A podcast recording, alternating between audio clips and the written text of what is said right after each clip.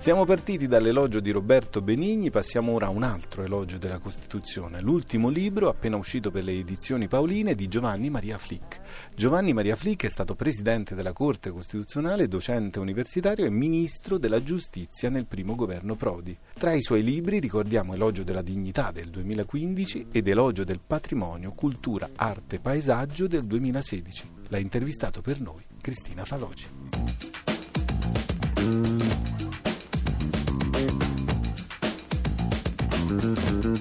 Flick, il suo è un elogio della Costituzione innanzitutto da cittadino prima che da giurista, un elogio che parte anche dalla constatazione di come nacque la nostra carta. Ecco, secondo lei in cosa consisteva in modo particolare questo spirito costituente? Beh, direi che più che un elogio è una testimonianza di un cittadino che ha lavorato per parecchio tempo nell'ambito istituzionale per la Costituzione e con la Costituzione. In questa esperienza mi sono reso conto che conosciamo la Costituzione molto poco e parlo come cittadino che crede giusto, nel momento in cui la Costituzione compie 70 anni, di farle un complimento. Soprattutto perché la Costituzione nello scorso anno ha passato una prova abbastanza significativa, un referendum con il quale la si voleva profondamente modificare e di fronte al quale il popolo italiano in grande maggioranza ha risposto no, va bene così com'è.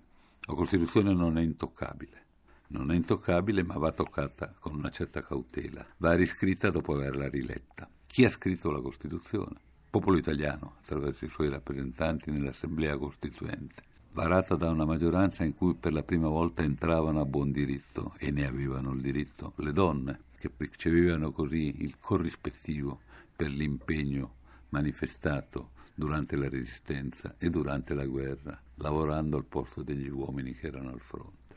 Perché la scrisse? Per continuare a vivere insieme guardando al passato e guardando al futuro. La Costituzione è strabica ed è giusto che sia così ed è presbite. Guardando al passato sotto due aspetti. Mai più dittatura, mai più fascismo.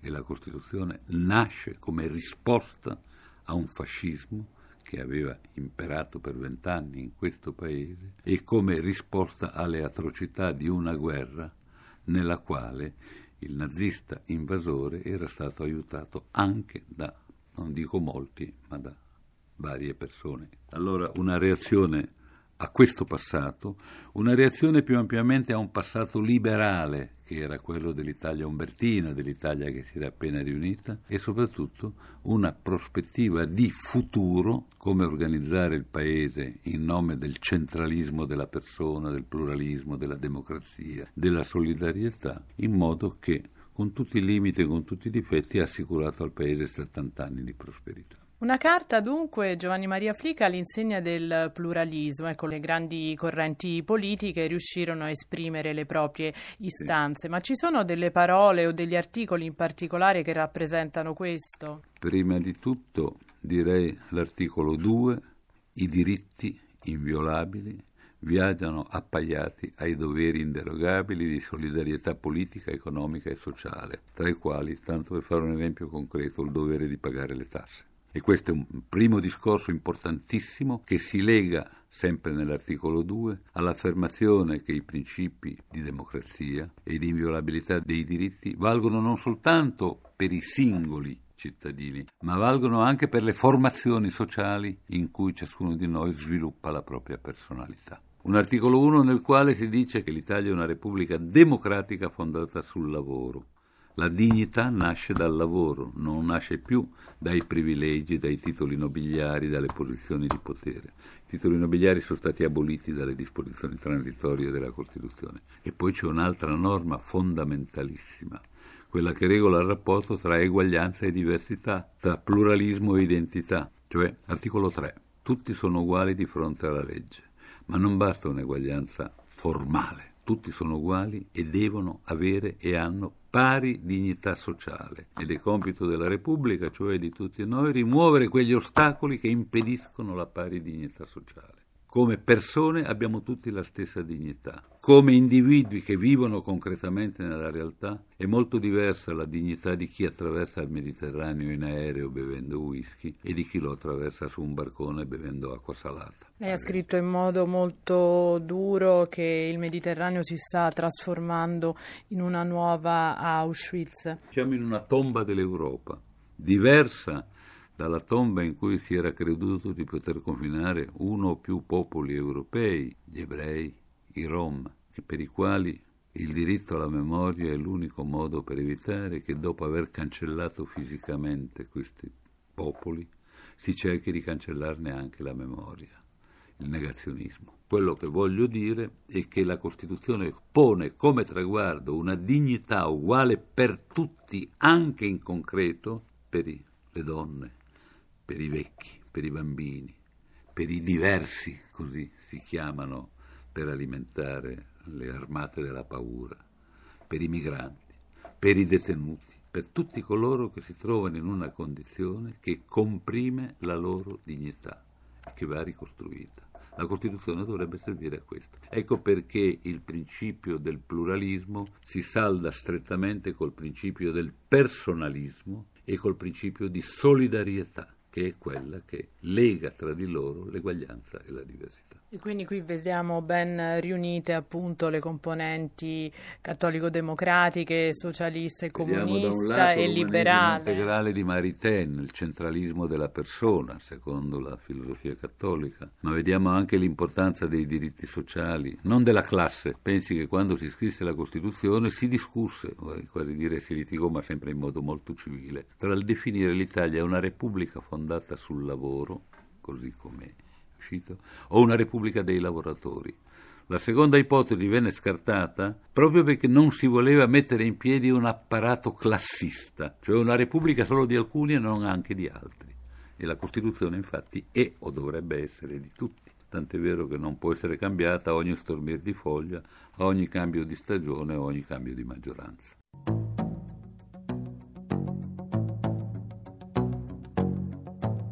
La Costituzione stabilisce quali sono i diritti e i doveri dei cittadini, di libertà, di associazione e di stampa, i rapporti sociali, la scuola e la famiglia, i rapporti economici, il lavoro, l'organizzazione sindacale, i rapporti politici, la pluralità dei partiti, il suffragio universale. L'ordinamento della Repubblica è fondato sul Parlamento, Camera dei Deputati e Senato, che esercita la funzione legislativa, sul governo che amministra secondo il mandato del Parlamento, sulla magistratura che applica le leggi in nome del popolo. Il Presidente della Repubblica è eletto dal Parlamento in seduta comune dei suoi membri. È il capo dello Stato e rappresenta l'unità nazionale. Un altro istituto essenziale della Costituzione è la Corte Costituzionale. Garantisce il rispetto della Costituzione da parte di tutti gli organi dello Stato. Ha il compito di giudicare se le leggi si adeguano allo spirito della Costituzione. Flick, torniamo alla Costituzione vista talvolta anche come libro delle possibilità, più che come carta poi di doveri effettivamente esigibili. Lei però sostiene comunque che fu profetica ed utile. Ecco, in quali casi si manifestano in particolare queste caratteristiche? La Costituzione è rigida nel senso che non può essere cambiata da una legge ordinaria successiva, può essere cambiata, forse deve essere cambiata in certi punti, ma con calma adelante Pedro con giudizio, cioè con tempo, con riflessione, con meditazione. E il referendum, quando la maggioranza del Parlamento non abbia raggiunto una certa soglia nella proposta di cambio della Costituzione, vuole proprio sottolineare la necessità che in questo caso sia anche il popolo a valutare, siamo tutti noi. Il referendum è la forma più importante di manifestazione della democrazia, a una condizione, che si capiscano le domande referendarie, perché se non si capiscono il problema invece di essere semplificato viene complicato. Allora è una Costituzione rigida in questo senso, proprio per evitare quello che capitò con lo Statuto Albertino. Diceva molte delle cose sulle libertà che ha detto la Costituzione, che vennero cambiate dalle leggi ordinarie. Il fascismo arrivò legalmente, oltre che con la violenza, al potere. Adesso questo non sarebbe possibile per modificare la Costituzione occorre una procedura particolare e la Costituzione non è modificabile in alcuni punti fondamentali. La forma repubblicana e chiamiamoli i corollari, i principi che dipendono dalla riforma repubblicana, ad esempio l'eguaglianza. Detto questo però la Costituzione è duttile, è aperta al futuro. La Costituzione nel 1947 parlò di paesaggio, valore estetico, ma non solo, in realtà intendeva riferirsi all'ambiente. La Costituzione nel 1947 scrisse che l'Italia si conforma alle indicazioni del diritto internazionale, ripudia la guerra come strumento di soluzione delle controversie, accetta le limitazioni di sovranità necessarie per assicurare la giustizia e la pace. L'Europa. Per noi l'Europa, al di là della retorica di un europeismo di facciata, è stato uno sviluppo logico della nostra Costituzione. Altri hanno dovuto cambiare la loro Costituzione per inserirsi nell'ambito dell'ordinamento europeo. In questo senso parlo di una Costituzione presbite e flessibile, alla quale si aggiunge poi una serie di interventi nel riconoscimento dei nuovi diritti che nascono non tanto e non solo dall'attività dei parlamenti, ma che nascono anche dall'attività dei giudici, delle corti, il cosiddetto multilevel, la Corte dell'Unione Europea, la Corte di Giustizia. Hanno contribuito molto, anche un po' di confusione hanno introdotto, nell'aprire la via le corti costituzionali hanno contribuito molto nell'aprire la via al riconoscimento di una serie di nuovi diritti, pensi ai diritti del fine vita, il problema del testamento biologico, al problema della nascita e della fecondazione assistita con tutte le problematiche che ha sollevato e che hanno costituito oggetto degli interventi della nostra Corte Costituzionale. In questo senso vedo una Costituzione aperta alla novità è in grado, anche sul piano economico, probabilmente di fronteggiare i prossimi 70 anni.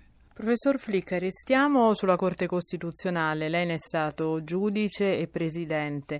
Ovviamente sottolinea il ruolo decisivo nell'applicazione della Carta. Lei scrive che senza di essa gran parte della Costituzione sarebbe rimasta inapplicata. Ecco, magari in quali ambiti a lei più cari è successo questo? Io sono di esperienza di formazione penalistica e quindi mi sono occupato in particolare di questo tema. Penso che la Corte Costituzionale, nella quale sono stato nove anni, ha lavorato molto e bene. Ha lavorato bene, ad esempio, prima di tutto nell'affermare che il suo compito era giudicare non solo le leggi entrate in vigore dopo la sua istituzione e dopo la Costituzione, ma anche quelle precedenti. Perché c'era chi diceva che le leggi precedenti ormai c'erano, non si toccavano e la Corte non poteva intervenire e la Corte in materia di libertà personale, il testo unico di pubblica sicurezza, intervenne con durezza e con decisione nel 1956. Spiegò che le norme della Costituzione non sono programmatiche, come diceva qualcuno, sono un bel programma, poi vediamo quando lo faremo, quando lo applicheremo, sono precettive, vincolano immediatamente. E quindi è la Corte che, ad esempio, in materia del carcere, la pena, le pene devono tendere alla rieducazione e non possono contrastare col senso di umanità. Un altro settore in cui la Corte ha lavorato molto, il settore del rapporto tra Stato e regioni, l'equilibrio tra l'autonomia regionale e l'unità dello Stato, quindi di fronte alle tendenze centrifughe che molto spesso si sono verificate. Un altro settore è stato quello dell'eguaglianza, è stato quello della parità tra uomo e donna, che alla Corte, che in un primo momento aveva aperto una strada non particolarmente condivisibile. L'adulterio della donna veniva punito più e diversamente e più gravemente di quello dell'uomo. Per l'uomo si puniva solo il cosiddetto concubinato del termine romantico, cioè la continuità dell'adulterio, per la donna bastava una scappatella occasionale. La Corte intervenne e disse no, non va, siamo tutti uguali. La Corte da un lato e il referendum dall'altro lato in materia di evoluzione del concetto di famiglia, in materia di libertà sessuale.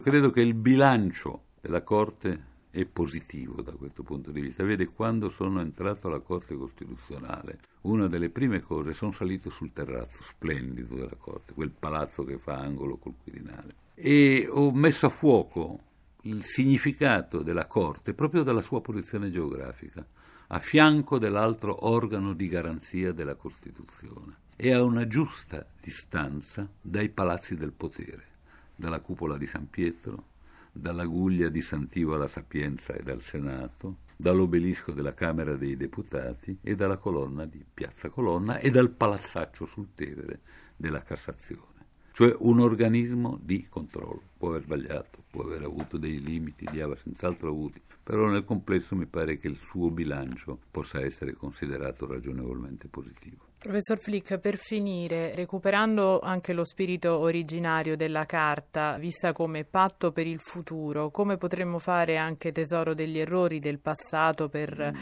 attuare finalmente eh, la nostra Costituzione e interpretarla nel modo più proficuo per il progresso del Paese? Io proverei prima di tutto intanto a rileggerla e poi proverei a condensarla per l'ANSA oppure per tutte quelle diavolerie moderne della rete. Se io dovessi condensare la Costituzione in due battute, direi che c'è un problema di metodo e un problema di merito, di contenuto. Il contenuto prima, quell'articolo 3, portare tutti a un livello concreto di dignità di ciascuno che sia sostanzialmente paritario. Molto difficile.